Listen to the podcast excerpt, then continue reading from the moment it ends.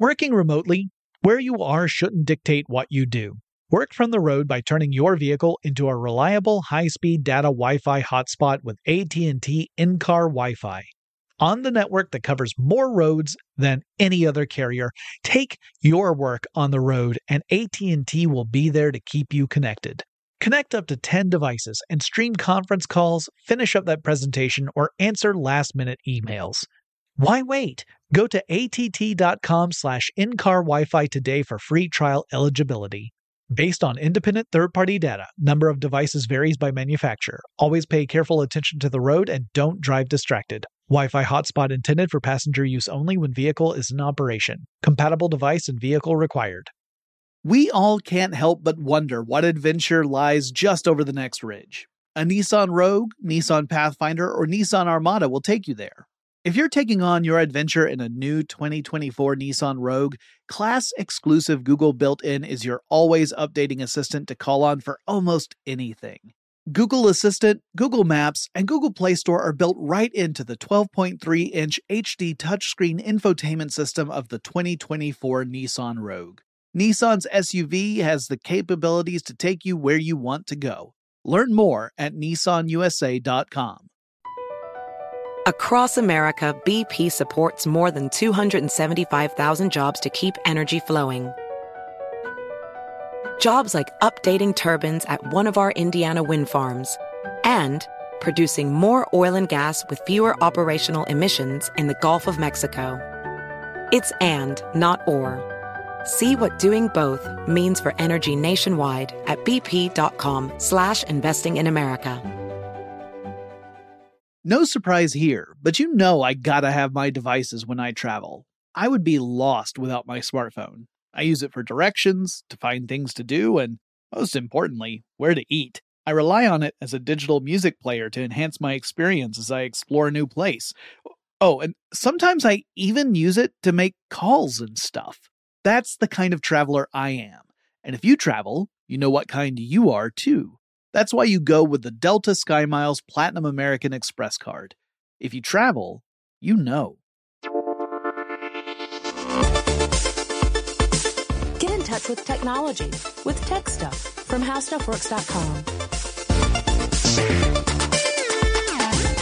Hey there, and welcome to Tech Stuff. I'm your host, Jonathan Strickland. I'm a senior writer with HowStuffWorks.com, and as you guys know, I like to talk tech. This is part two of a two-part episode about the companies that rose and fell during the dot-com bubble crisis of 1999 to 2001, and uh, where those folks are now. The people who launched those websites, what are they doing?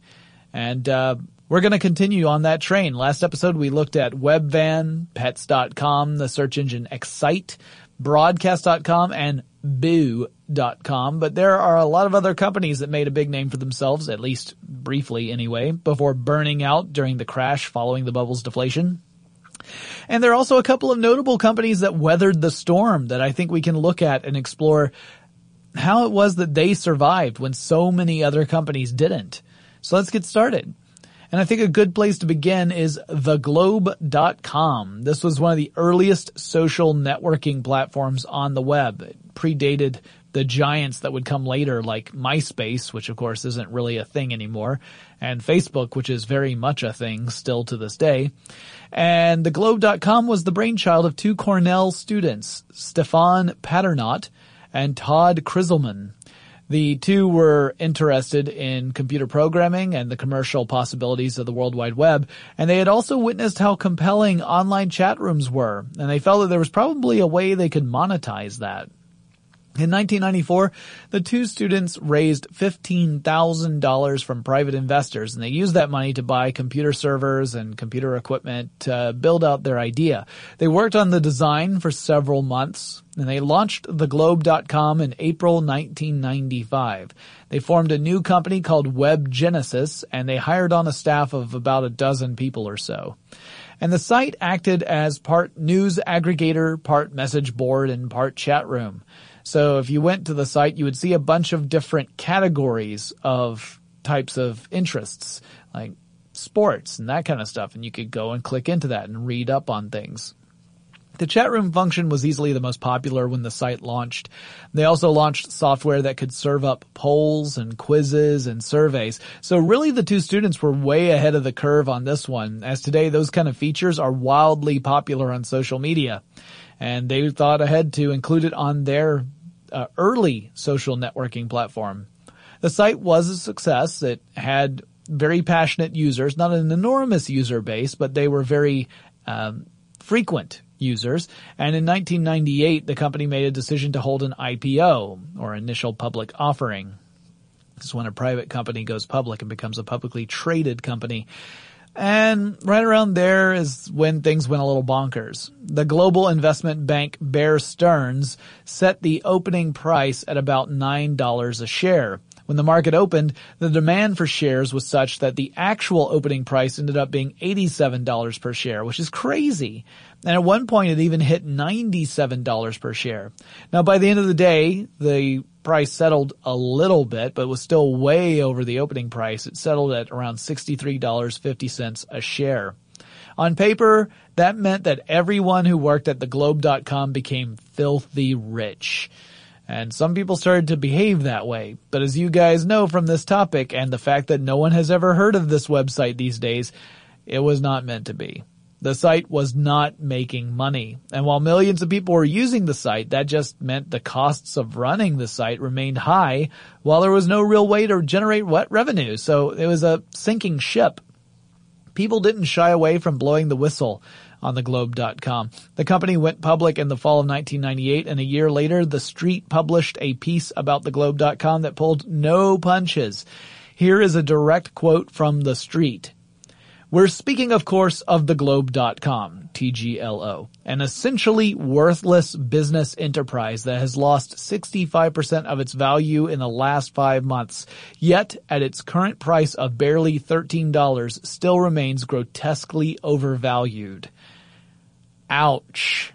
Harsh words. But as it turns out, they were not entirely untrue. The Globe.com stock price continued its downward trend in 1999 and beyond, and by January 2000, Paternot and Krizelman stepped down from the company. They resigned. Paternot walked away with uh, about a one and a half million dollars after selling off stock, much, most of which he reportedly later lost in other investments. Krizelman invested in some other companies and helped secure some of his wealth, and more on those two in just a second. As for the site, it sputtered along for a while under new management, and in 2001 the company had to lay off about half of its employees. And the shares were trading at a dismal 25 cents per share. It transitioned into a voice over internet protocol company for a while, or VoIP company and it had some interests in the gaming industry as well. But despite those businesses being more stable than the initial website, the company ultimately had to shut down in 2007 for good. It had never fully recovered, and honestly, the social networking part of the Globe.com had died around the time that the founders stepped down. Today, Todd Krizelman is the CEO and co-founder of a company called Media Radar, which is an ad sales application company. And Stephan Paternot is the chairman and CEO, uh, as well as the co-founder of a company called Slated Incorporated, which is on an online film packaging, networking, and investment marketplace. So they're doing just fine. Now, let's stick to the topic of money while we're chatting about these dot-com companies. Uh, there were a couple of companies that rose up to try and become leaders in a brand new space, digital currency. So you might have thought that Bitcoin was relatively new. This idea of digital currencies was new. No, it's been around since the 90s, shortly after the web became a real entity. There were people who were thinking of ways of creating virtual online currencies. Now these were not cryptocurrencies. These didn't use the blockchain approach the way Bitcoin and some other cryptocurrencies do, but they were virtual digital currencies. So back in the late 90s, a couple different companies were trying to get this going, but uh, they they really, in some ways, were behaving more like gift cards than outright currencies. So the two companies I want to talk about specifically are Flooz and Beenz. Flooz is spelled F L O O Z and Beenz B E E B-E-E-N-Z. You start getting to the point where you're getting the E sound and you're thinking, have I said too many E's? One B, two E's, an N and a Z. Flooz and Beenz. You just can't make this stuff up, guys. Oh, I guess technically you can, but you don't have to because someone already did it years ago. Now, Flooz took its name from an Arabic word, falus, meaning money. And Robert Levitan, who had a successful venture with iVillage, launched Flooz in 1999. The idea was that customers would be able to buy Flooz credits that could be used at a couple of dozen different online retailers. And it was pretty easy to send those credits online to other people. Like you could email essentially a gift certificate to someone else. So the idea was that you could buy Flooz for someone, give them the virtual currency, which they could go and then spend on something they actually wanted rather than just receiving yet another ugly Christmas sweater or whatever. Based on all the articles I looked over for this podcast, Flooz may have best been known not for its method of business, but for its commercials, which kind of reminds me of pets.com, honestly. The company booked Whoopi Goldberg as their spokesperson, and that move alone cost several million dollars. Meanwhile, Levitan was finding it challenging to get customers, both on the business side with retailers and on the consumer side with people who would actually use the product. Unlike many of the other companies I have covered in these two episodes, Flooz never held an IPO. It remained a privately held company throughout its existence. In 2001, it started to really struggle as the bubble was deflating, and there was a report that the company may have been the victim of fraud in addition to that. Uh, according to the story, there was a group of Russian thieves and hackers who were using stolen credit card numbers to purchase $300,000 worth of Flooz credits. Now, if true, this could have been a real issue for Flooz because it would be a company left holding the bag when it's revealed that the purchases came from illegal sources. It would have caused a real cash flow crunch at a critical time. Flooz would have to cover the the expenses given to retailers and meanwhile doesn't have any real money to hold on to because of the fact that the the purchases came from criminal sources. Whether the fraud actually happened or not is a moot point. Flooz closed up shop in the summer of 2001, just two years after it had launched. People with Flooz credits found themselves out of luck, just holding useless digital currency. And this is a valuable lesson in currency. And I'm talking about all currency, not just digital. Remember, your money is only worth something for as long as we collectively believe it to be so. If tomorrow we all woke up and said that dollars are worthless, dollars would be worthless because no one would accept them in return for anything. So the only reason this money has any value is because we have agreed upon it. Well, in the case of Flooz, people no longer had confidence in it and therefore they no longer believed in the power of Flooz to be money and ultimately it failed. Fortunately, most governments are on slightly more firm ground than Flooz was in 2001. Most. Sometimes you have a country like Greece that gets into some difficult economic times and there are a lot of tough questions at that point. As for Levitan, he went on to work with several other ventures. In 2004, he co-founded Pando Networks. This was a peer-to-peer networking company that used that peer-to-peer approach to distribute software like games and videos. If you don't remember what peer-to-peer networking is, that's when you get a bunch of computers that are owned by various people out there you run a specific type of peer-to-peer software, and that allows those computers to essentially be their own little database network. And you can send files uh, across the network. You can you can download stuff from multiple sources, which speeds up your download process and it decentralizes it. So if one computer goes down, there's still other computers on the network. You can still get the stuff you need it's a perfectly legitimate way to distribute information. It's just that peer-to-peer networks over the course of the history of them have often been used to pirate software and other materials. And so it's gotten a bad rap. But there's nothing innately illegal about peer-to-peer. It's just the way some people have used it. Microsoft would purchase Pando Networks in 2013, and then Levitan went on to co-found the company Live in 2014. This is a company that is making a real-time local events search app, I think. I tried tracking it down, but I didn't actually have much success. I did find a web page where you can sign up for more information, but it just showed me a video that looked like a cross between Mad Max Beyond Thunderdome and Fight Club, and I'm not sure I want to find that event in the first place. But there you go. Uh, the actual event showed people riding bicycles and jousting with mops while a giant trash puppet was moving around in the background. I honestly don't know what it was supposed to tell me. Apart from the fact that I guess if I had the app on my phone, I would know that that crazy stuff is going down. And maybe I could go the other way. As for Beenz, that company was the brainchild of Charles Cohen, who's not the billionaire Charles Cohen, but a Brit uh, entrepreneur. At, he was an Oxford graduate. He had an idea, and he was a former speechwriter for the Liberal Democrats in the UK. He launched Beenz in 1998, and Cohen's approach was similar to Levitan's in some ways, but Beenz was a virtual currency you could not only purchase with real money, you could also earn Beenz through various activities. So you could be paid in beans. I guess if you were selling a cow, perhaps you could get paid in beans. For example, you might earn Beenz by clicking a specific link or reading an article or watching a video. So it became an incentive to get engagement from users.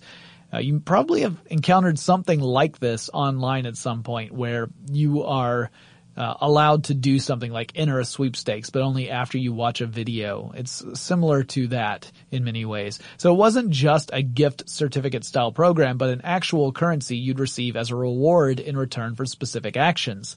Now each unit of Beenz, which was Beenz, whether it's plural or singular, was worth about half a penny. The idea seemed fairly solid. Businesses had been attracting customers and keeping them loyal with similar programs for years. I mean, there are tons of different companies out there that have loyalty programs. You know, you buy 10 coffees and you get the 11th one free, that kind of thing. So it was kind of along those lines, except it was meant to be something that would work across multiple companies so maybe you buy a couple of t-shirts at one retailer and then you have enough Beenz to buy a cup of coffee at a different retailer or vice versa. You drink a lot of coffee and then you can buy some shirts. That was the idea and it seemed like a pretty good one. And to this day, we see multiple implementations of this idea, although they tend to be specific to a particular vendor or merchant. So in other words, you might have a Starbucks app that allows you to get loyalty points whenever you buy coffee from Starbucks, but you can't necessarily convert that into anything else. Like you can't use those credits to go and buy books at a bookstore or music or anything like that. Cohen ended up raising a great deal of money from investors in those early days. Uh, articles give amounts in the 80 to 100 million dollar range. That's a lot of cheddar. And investors included Larry Ellison of Oracle fame. The tech of Beenz depended pretty heavily on Oracle as well. Cohen wanted a currency that would work across borders which meant that it had to take into account exchange rates, which are incredibly complex and change frequently. So the software that would allow for this kind of conversion lived on Oracle database servers and Sun Microsystems computers. It was pretty serious tech to run this in the background to make sure that you had the right prices uh, converted into Beenz Despite having the same problems that Flooz did, which namely was getting online retailers to participate in the strategy in the first place, Beenz chugged along for a short while. In July 2000, Beenz was big enough news to get extensive coverage in InfoWorld magazine. The article's pretty interesting. Cohen proclaimed that Beenz would become the universal currency of the future. There was even a partnership struck up with the credit card MasterCard. They had a thing called Rewards Card with a Z after reward, and it's all one word. So rewards card from MasterCard, which would let you shift those Beenz to real life cash in businesses that accept MasterCard as a form of payment. So you could earn Beenz, then use your credit card with Beenz credits on it to make purchases. Everything seemed to be going really well for the company and they scaled up to global operations with offices in numerous countries and cities. Cities like New York or Stockholm, Sydney, Hong Kong. And at its height, they had about 250 employees. And then things took a pretty sharp turn. Despite its presence and its heavy marketing campaigns, Beenz failed to generate revenue. It would take a few more years before people began to use the internet to really make purchases on a regular basis. There was this trust issue people had to get past. They were all worried about making, you know, purchases online and then having their identity stolen or money stolen from them, or maybe they would never get the thing they wanted to buy. No one was really eager to lo- jump on the internet as a way of buying stuff yet. And most people still preferred to do their shopping in brick and mortar stores for the most part. Beenz just wasn't pulling in the beans, as it were. According to CNET, Beenz also ran into trouble with the law. Not all countries were cool with a company inventing its own global currency. And it got so serious that at one point the UK's Financial Service Authority Task Force raided Beenz' offices in the UK. By 2001, the writing was on the wall. The company began to scale down, shutting down many of the 13 offices across the world and laying off employees left and right. By May 2001, the 250 employees had shrunk down to 30, and Beenz was clearly trying to squeeze out as much money from its assets to pay back investors as it possibly could. By August 2001, it was all over. The company was finished. Charles Cohen went on to become the CEO of a company called Probability PLC, which designed and published gambling games for mobile devices. He left that company in May 2014 and became a vice president of mobile at IGT for their North America sporting, sports betting division. And he works out of the Bay Area. I think Beenz and Flooz weren't necessarily bad ideas for the record but I do think they were ahead of their time, and perhaps in another five or ten years they might have flourished. So it may have just been a case of a great idea at the wrong time. It's kind of sad because I actually like the idea of getting rewards points that are applicable across multiple vendors. I don't know how you make that arrangement so that not, you know, no single vendor gets uh, harmed by this. I mean, if everyone is making their purchases at, at certain vendors and they're all cashing in their rewards points at another vendor, the rewards points vendor is having a rough time of it unless there's some other money exchange on the back end between the agency and the the uh, the vendor. I don't know, but I would love it because it would really simplify all those loyalty cards instead of having to have multiple apps or multiple cards you would have just one. Google Google Wallet has tried something similar in the past, so maybe we'll see that rise up again in the future. I got a lot more to talk about with dot com companies that went belly up, but first let's take a quick break to thank our sponsor. Working remotely, where you are shouldn't dictate what you do. Work from the road by turning your vehicle into a reliable high-speed data Wi-Fi hotspot with AT&T in-car Wi-Fi. On the network that covers more roads than any other carrier, take your work on the road and AT&T will be there to keep you connected. Connect up to 10 devices and stream conference calls, finish up that presentation, or answer last-minute emails. Why wait? Go to att.com slash in-car Wi-Fi today for free trial eligibility. Based on independent third party data, number of devices varies by manufacturer. Always pay careful attention to the road and don't drive distracted. Wi Fi hotspot intended for passenger use only when vehicle is in operation. Compatible device and vehicle required. BP added more than $70 billion to the U.S. economy last year by making investments from coast to coast.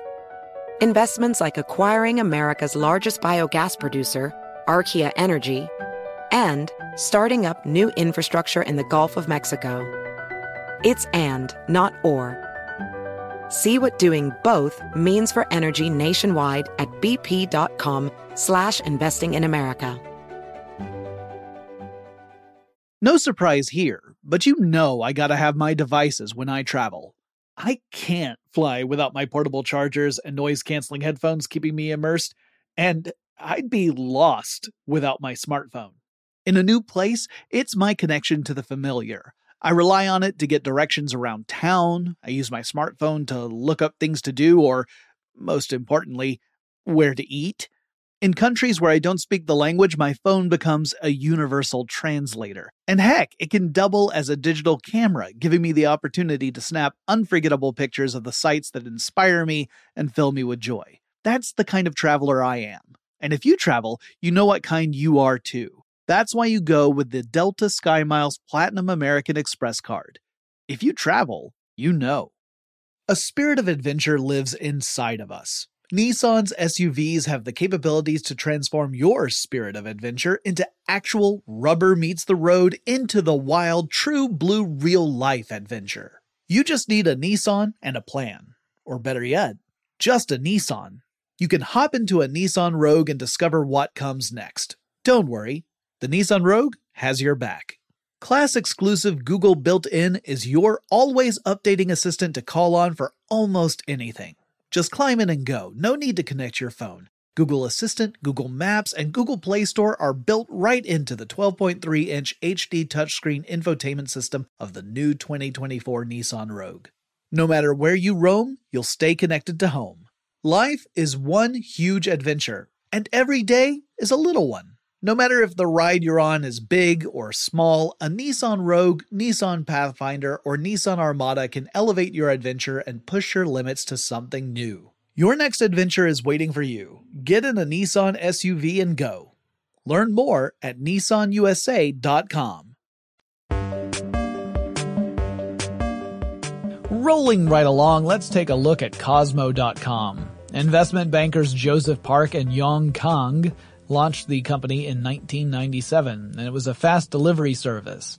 The company's pitch was that it could deliver lots of stuff, like small stuff, like coffee or DVDs or other small items, in under an hour, and there were no additional delivery charges. Kozmo landed a deal with Starbucks early on, and from a consumer side, it all looked really promising. It meant that you no longer had to wait whenever you ordered something online, you could get near instant gratification because within an hour it would show up at your door. Kozmo delivery agents rode around New York City, the first Kozmo market, on bicycles and the service was gaining ground with consumers, but the company was losing money on every delivery. Now their hope was that they would be able to stay afloat in the early phases as they gathered a customer base before turning on some revenue generation, generating streams. And it was a risky bet and it very nearly paid off. It, it wasn't like it was a bad idea. It almost worked. Kozmo was growing and by the end of 1999 it was in six markets in six locations and by early 2000 it grew to 11 cities and 22 locations. And after 18 months in business they had 300,000 customers. By mid 2000 that was up to 400,000 customers and they employed more than 2600 people and all those employees were called cosmonauts. Cute. Around that same time, publications such as Forbes were warning that Kozmo might be expanding too quickly, and they didn't have enough revenue generation to keep this sustainable. It was going to end up collapsing in on itself if they weren't careful. An article in June 2000 in Forbes said that Kozmo had spent more than $26 million in 1999, and they only generated $3.5 million in revenue. So obviously that can't go on forever. The privately held company prepared to launch an initial public offering, but between the lead up and the launch, the dot-com market began to crash. And the company also found that it was harder to penetrate some markets, such as Houston, which the company had abandoned after trying to make an impact there for five months. They just couldn't get enough of a customer base to justify the expense of operating in Houston, and so they pulled out of the city. While Kozmo operated at a profit in four of the cities it had a presence in, that wasn't enough to satisfy antsy investors who were watching the world crumble around them with every other dot-com company falling left or right. And those profits that they were generating were not enough to keep the company going on its own while trying to make other pr- locations become profitable. So Kozmo withdrew from the IPO, they canceled it, and by April 2001, all their money had run out and the company had to shut down. As for the founders, they went on to work on other big projects. Joseph Park founded a social networking platform called Askville in which people could post questions to a community and they would get answers from other community members. And in 2009, Amazon acquired Askville. Park then went on to join HarperCollins Publishers and he became a senior vice president with the company and the president of their Bible Gateway division. In 2011, he left to become the CEO of Bluefly, a fashion apparel e-commerce company. Another company called PE Firm scooped up Bluefly. So then Park goes on to become the VP of global e-commerce at Forever 21, another fashion company, and he stayed there for a couple of years. These days, he's the global chief e-commerce officer of Mattel Incorporated. Busy guy. Yong Kang the other co-founder worked at Citibank as an investment banking associate for a while, and he was vice president at Lehman Brothers for two years, then a director at Barclays Capital for another four years, and he founded a company called KPK Capital LLC, an equity and real estate company these days, he's the VP of Finance and Business Development at Homer Logistics, which is a company that looks at last mile logistics, which makes sense. Kozmo was all about trying to solve that last mile problem of getting a product into consumers' hands. And their logistics worked great. Their supply chain strategy was working very well. It was the revenue side that was the problem, not the supply side in this case. So let's contrast that last story with one filled with allegations of incompetence. Kozmo may well have been able to survive if it hadn't been for the fact that all the other dot-com companies were starting to crumble because it made investors scared and they all started to pull out and that was the rug getting pulled out from under Kozmo's feet. And while they had become profitable in four cities, they had yet to become profitable in the other ones, and they'd never got the chance to change that. Meanwhile, you've got other stories where you've got all this crazy shenanigans going on. Like I said, there are allegations of incompetence, hubris, and mishandling of funds, and I'm talking about GovWorks. G-O-V-W-O-R-K-S. It was founded by a former investor named Isaza Tuzman. He was uh, originally from Colombia, came over, graduated Harvard magna cum laude. He was a very, very uh, intelligent guy, still is a very intelligent guy. Worked at Goldman Sachs as an investor for quite some time. But he came up with the idea with for GovWorks after having a really irritating experience. He got a parking ticket and he forgot to pay it. And as a result, the $80 fine that was on the original parking ticket bulked up to a $540 fine due to late fees. Tuzman was talking with a former high school classmate named Tom Herman about this experience, and they began to brainstorm about a new business. What if you built a business that would, for a small processing fee, pay customer parking fines for them, sort of like a line waiting service, but for government fines? So you as a customer would actually pay the full fine. It's not like the company would pay the fine just out of altruistic love of you. You would pay the the money for the fine, and on top of that, you would have a processing fee you would add, but the company would take care of everything. From this idea, the idea got bigger. So why just stop at parking fines. The new company could act on behalf of citizens in several government citizen transactions, such as applying for a fishing license or paying property taxes or getting a building permit or any of another, another number of government uh, activities you might have to engage in as a citizen. Pretty much any mundane activity that would require someone to go in person to a government office could be handled by this service instead, with some obvious exceptions. You're not going to be able to get a driver's license this way or vote, but you'd be able to do a lot of other things. And that's how GovWorks was born. Tuzman was able to get some really big investors on board early on, and in 1998, GovWorks became a company. Before long, they started running into big problems, however, and according to CNN Money, many of those problems were the company's own fault. One of those problems was that Tuzman really liked an aggressive strategy for entering into markets.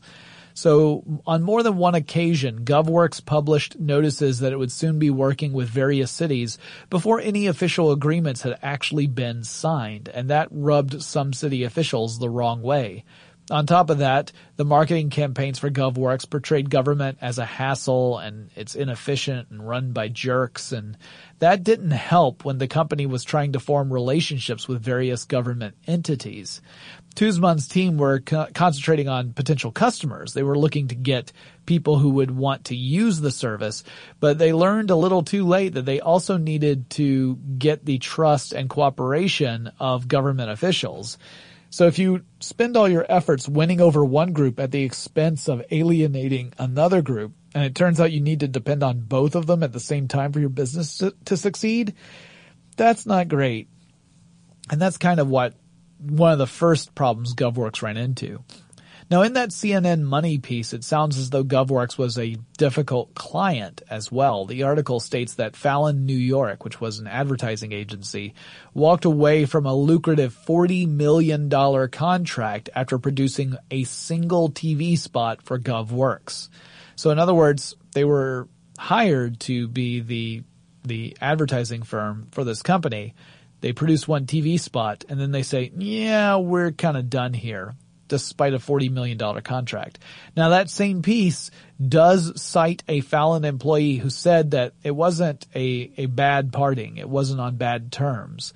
Still, $40 million, that's a big chunk of cash to back out of. So I'm curious what the full story is there.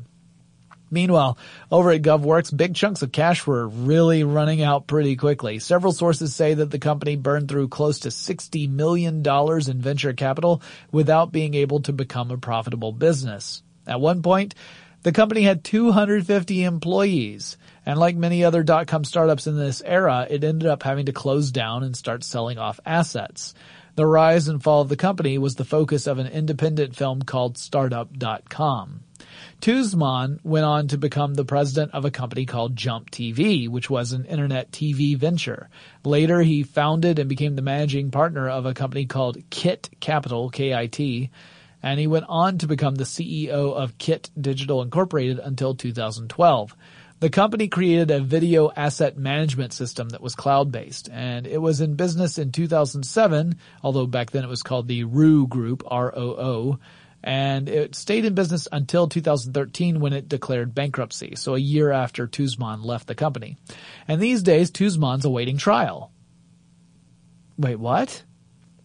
Well, first of all, this has nothing to do with GovWorks, but rather Kit Digital. Basically, Tuzman has been charged with uh, some cases of conspiracy and fraud. In fact, he and some other executives at Kit Digital have been charged with inflating the value of the company by purchasing company shares with the company's own money. So essentially using the profits of a company to purchase shares in the company and drive up the share price. That money was allegedly flowing through an investment platform controlled by Tuzman. In 2015, a hedge fund manager named Stephen Maiden, connected to these charges, was sentenced to seven years in prison for securities fraud.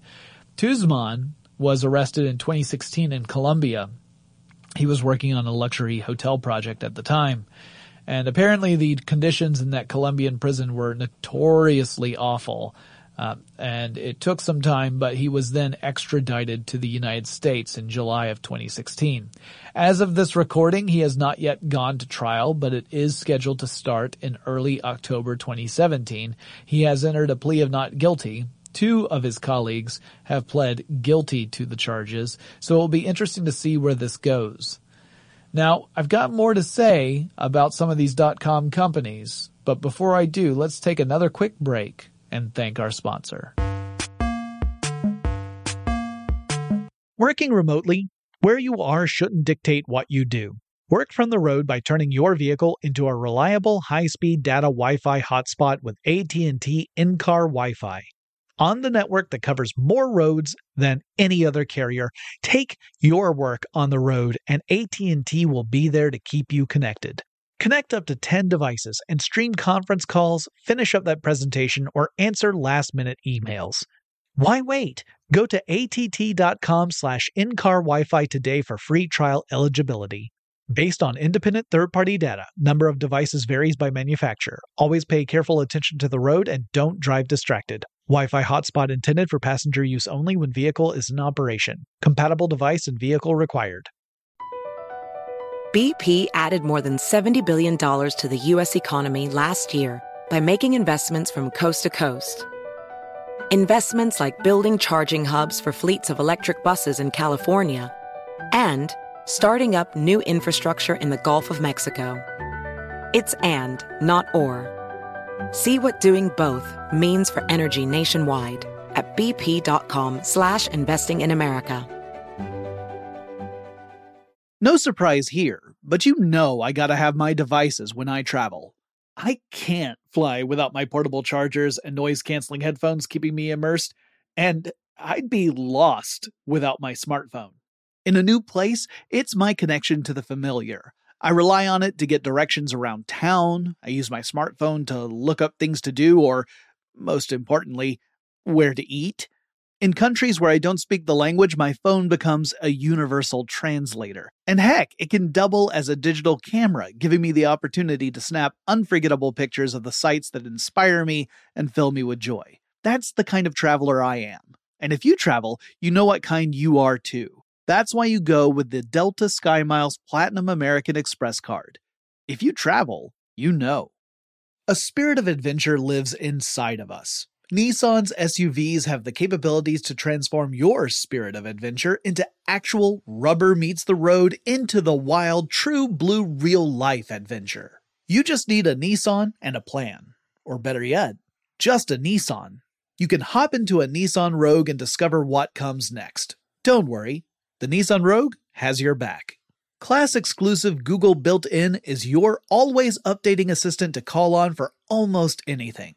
Just climb in and go. No need to connect your phone. Google Assistant, Google Maps, and Google Play Store are built right into the 12.3 inch HD touchscreen infotainment system of the new 2024 Nissan Rogue. No matter where you roam, you'll stay connected to home. Life is one huge adventure, and every day is a little one. No matter if the ride you're on is big or small, a Nissan Rogue, Nissan Pathfinder, or Nissan Armada can elevate your adventure and push your limits to something new. Your next adventure is waiting for you. Get in a Nissan SUV and go. Learn more at nissanusa.com. Hey, since we just talked about crime, how about we talk about an online crime news site? That was the pitch of APB News as an all points bulletin. APBnews.com. It was to serve up articles covering crime beats around the world. Two investment bankers named Matthew Cohen and Marshall Davidson partnered with a former investigative reporter and a captain in the army named Mark Sauter on this venture. They raised more than a hundred million dollars in investments and they hired a lot of people, including a Pulitzer Prize winning reporter named Sidney Schanberg. The company took about two years to burn through all of that cash.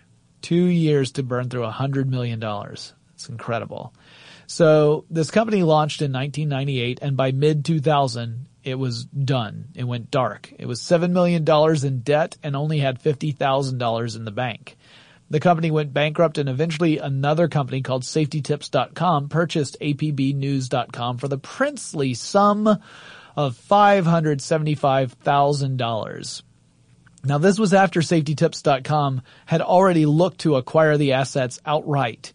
Uh, they bought it at auction, but originally they were just looking to purchase APB News straight without having it go to auction. It was going to be a $950,000 price tag. Uh, and also they were going to back a loan to allow the site to continue operating through the bankruptcy proceedings and perhaps emerge on the other side. But then before they could actually sign this $950,000 deal, they got a look at the books of apbnews.com and they said, whoa, this is a total dumpster fire. Peace! I might be paraphrasing a little here. Anyway, if you go to the URL today, you'll see not much as it turns out. It really isn't anything anymore. Mark Sauter, the former reporter, went on to become the COO of the Chesapeake Innovation Center, a business accelerator firm focused on homeland security. He then became the managing director of Legend Merchant Group, another defense firm. These days, he's the president of Oric Orcinus or Orcinus Solutions, O-R-C-I-N-U-S. And I honestly don't know how I'm supposed to pronounce that. But this is a company that consults with many clients, including, you guessed it, Homeland Security. He's also the managing director of Pickwick Capital Partners LLC, which is an invest- investment firm. So a lot of these people, after they got out of building companies that didn't last, ended up becoming investors themselves. Marshall Davidson, one of the two investment bankers who co-founded APBnews.com, is the operations manager of Avison Young, a real estate company. I have no idea where Matthew Cohen ended up, as my research couldn't definitively point me to the right person. I found a lot of Matthew Cohens, but no one who was specifically the Matthew Cohen of APBnews.com. So if you know what happened to Matthew Cohen, let me know. I'm kind of curious what turned, how it turned out for him. And we've talked a lot about companies that went under as a result of the market instability of the dot-com bubble crash, but what about the few that made it through? What makes them so special? Well, probably one of the biggest is Amazon. Uh, it's one of the most high profile dot-com companies of that era, and it was able to weather the storms of the dot-com bubble and Amazon itself was on shaky ground for a long time. Like other companies, it became clear that scaling a business and managing a large infrastructure is an expensive undertaking, and that finding the right balance of attracting and retaining customers while making sure you have sufficient inventory is not an easy task. It's a huge logistics problem.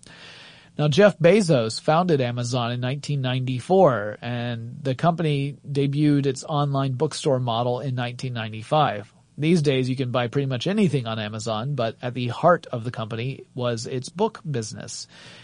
Amazon held its initial public offering in May 1997, just two years after it had gone live, and it had an opening price of $18 per share.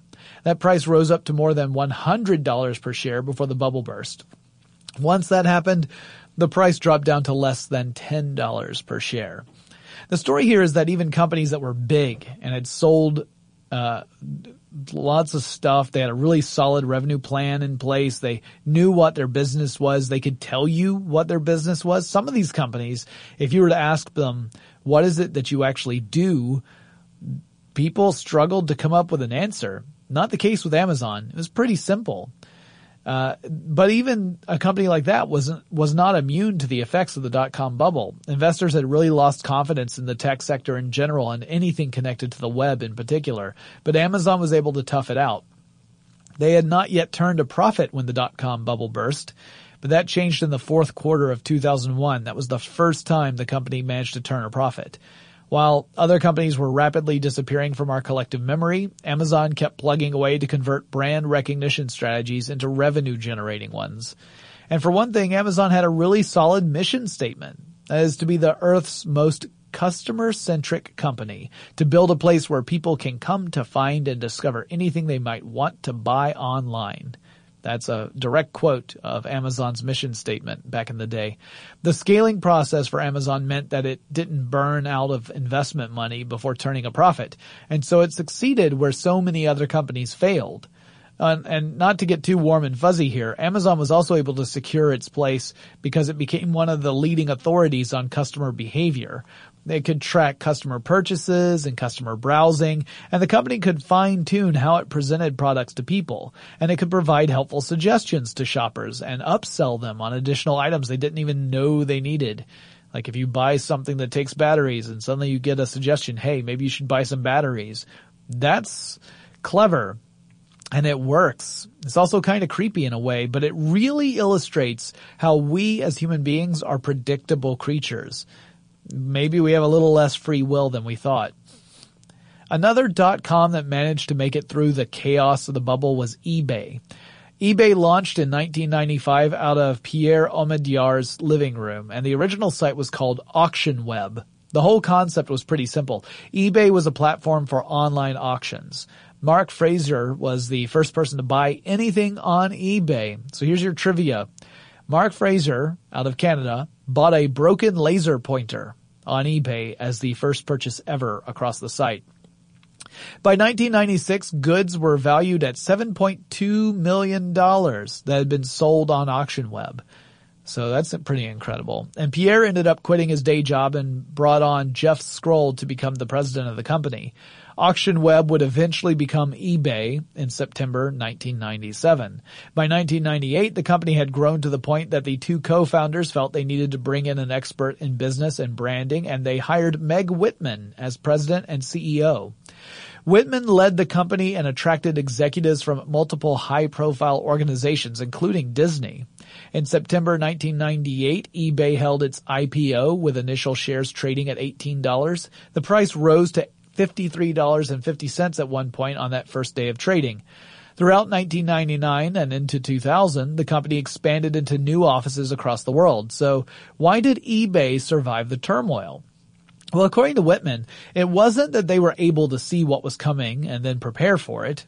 Instead, it was that the company wanted to keep a close eye on what customers wanted, and they worked hard to make sure that they were able to provide it quickly to those customers.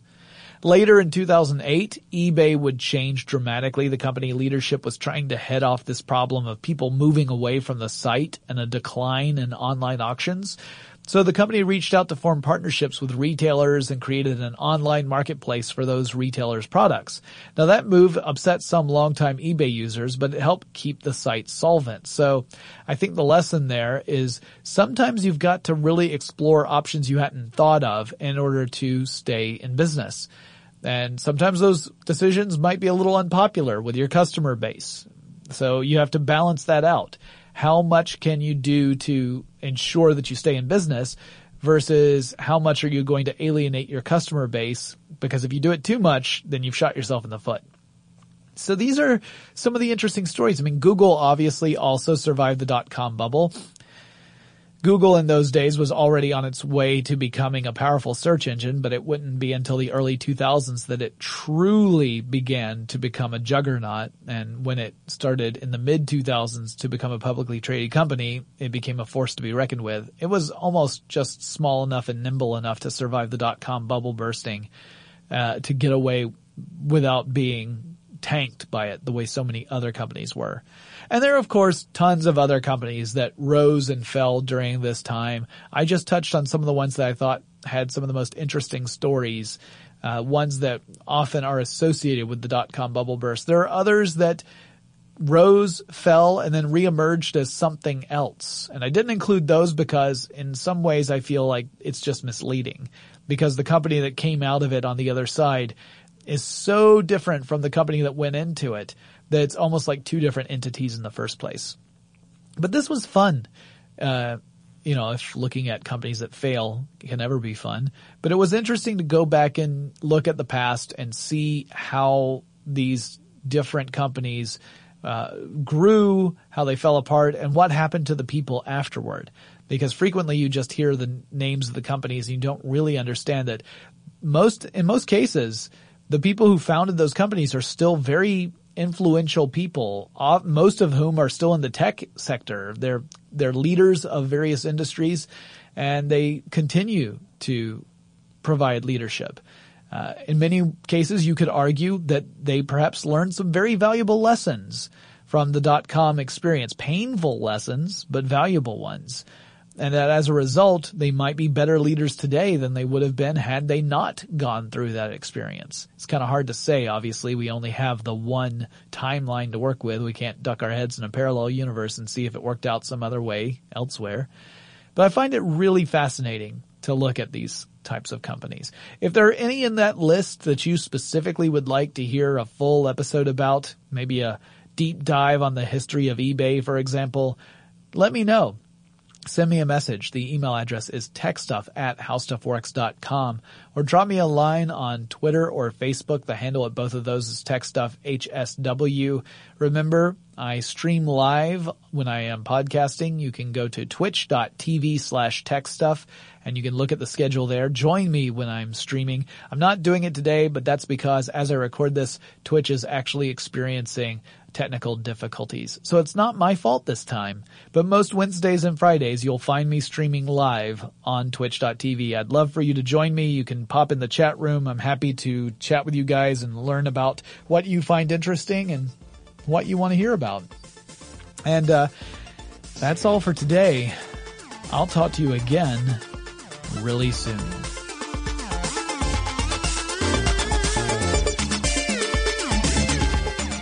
On this and thousands of other topics, visit howstuffworks.com.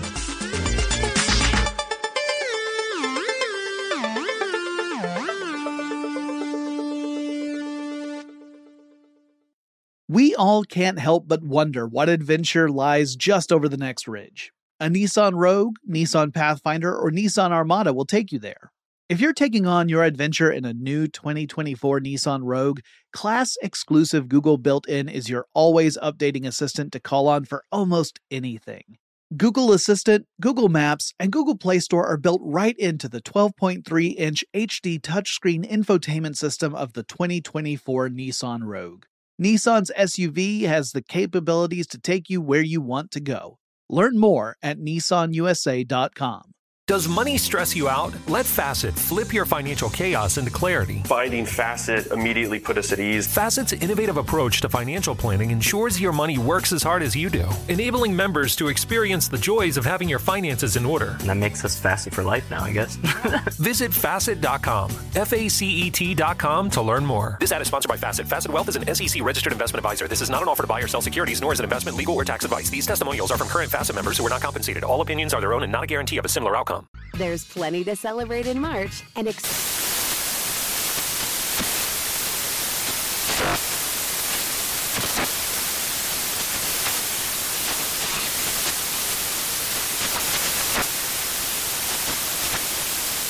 Craft Month with the perfect pizza at home class from Craftsy. And anytime is right to listen to iHeartRadio's iHeart Country Radio. Discover more shows and movies for free. Infiniti presents a new chapter in luxury, the premiere of the all new 2025 Infiniti QX80, live March 20th from the edge at Hudson Yards in New York City, featuring a performance by Jon Batiste. The all new 2025 Infinity QX80 is an SUV designed to help every passenger feel just right. Be the first to see it March 20th at 7 p.m. Eastern, only on iHeartRadio's YouTube channel. Save the date at new-QX80.com. Don't miss it. 2025 QX80 coming this summer.